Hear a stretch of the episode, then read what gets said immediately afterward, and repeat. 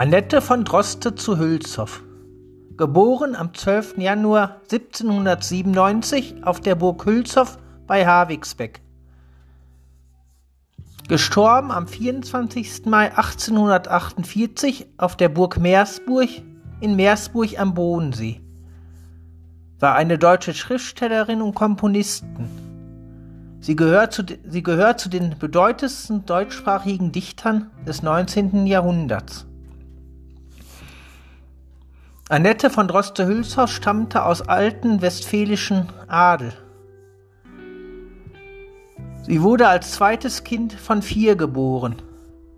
Ihr Vater Clemens August II. von Droste zu Hülshoff und Therese von Haxthausen waren die Eltern.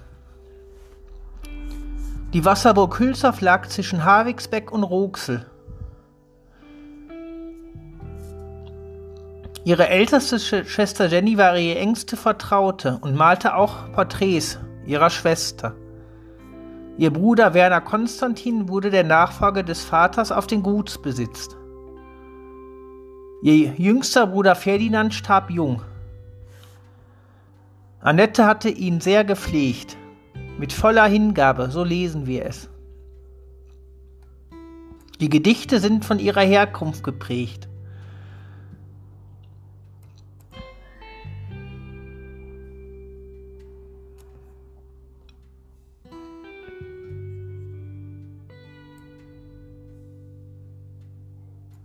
Ihre Lebensspanne fand statt in politischen Umsprüchen und wirtschaftlichen Einschränkungen der Biedermeierzeit. Und die Säkularisation, das, das auch im Hochstift Münster von sich ging.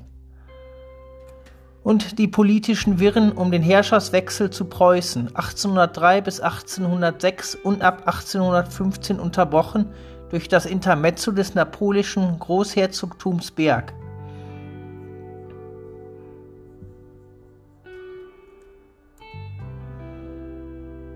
Sie war von Kindheit an kränklich und bedingt durch ihre frühe Geburt war sie nur 1,50 Meter groß und zierlich gewachsen. Außerdem war sie extrem kurzsichtig, hatte auffällig wirkende Augen und litt oft unter rasenden Kopfschmerz.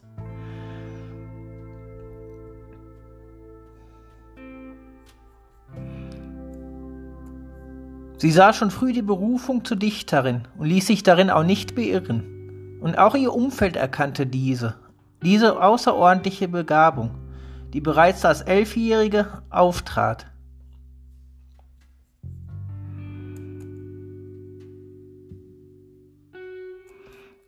Ab 1871 wohnte sie vorwiegend bei ihrer Schwester und ihren Schwager auf Schloss Meersburg am Bodensee, sah bei ihr zu Hause immer noch im Rüschhaus bei Nienberge, wo sie bei ihrer Mutter wohnte die gelegentlich in der Haushaltung unterstützte und immer wieder ihre Neffen und Nichten in Burg Hülshoff und Haus Stapel unterrichtete.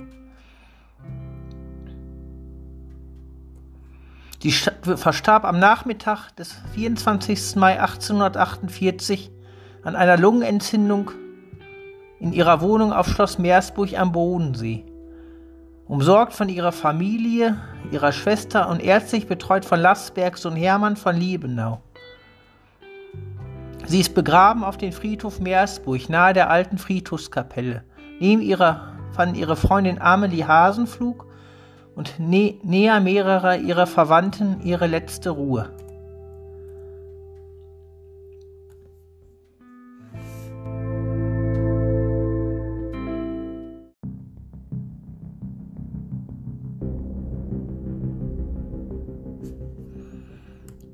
Der Knabe im Moor von Annette von Droste zu Hülshoff.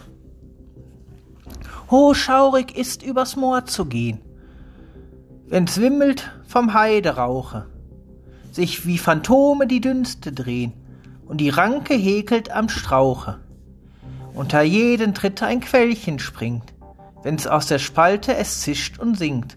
Oh, schaurig ist übers Moor zu gehen, wenn's röhrig knistert im Hauche Fest hält der Fiebel das zitternde Kind und rennt, als ob man es jage. Hohl über die Fläche sauset der Wind. Was raschelt drüben am Hage? das ist der gespenstische Gräberknecht, der dem Meister die beste Torfe verzecht. Huhuhu, es bricht wie ein irres Rind. Hinducke das Knäblein zog. Vom Ufer starret gestumpf hervor, unheimlich nicket die Föhre. Der Knabe rennt gespannt das Ohr durch Riesenhalme wie Speere. Und wie es rieselt und knittert darin, das ist die unselige Spinnerin. Das ist die gebannte Spinnenlenor, die den Haspel dreht im Geröhr. Voran, voran, nur immer im Lauf, voran, als wollen sie ihn holen. Vor seinen Fuße brodelt es auf, es pfeift ihm unter den Sohlen. Wie eine gespenstische Melodei, das ist der Geigenmann, ungetreu. Das ist die, der diebische Fiedlerknauf, der Hochzeitsteller gestohlen. Da bierst das Moor ein Seufzer geht, hervor aus der klaffenden Höhle. Weh, weh, da ruft die verdammte Margret, ho, ho, meine arme Seele. Der Knabe springt wie ein wundes Reh, wär nicht Schutzengel in seiner Nähe. Seine bleichen Knöchelein fänden spät ein Gräber im Moorgeschwell.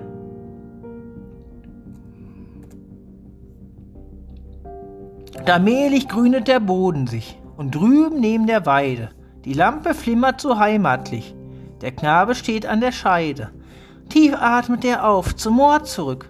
Noch immer wirft er den scheuren Blick. Ja, im Geröhre war's fürchterlich. O schaurig war's in der Heide.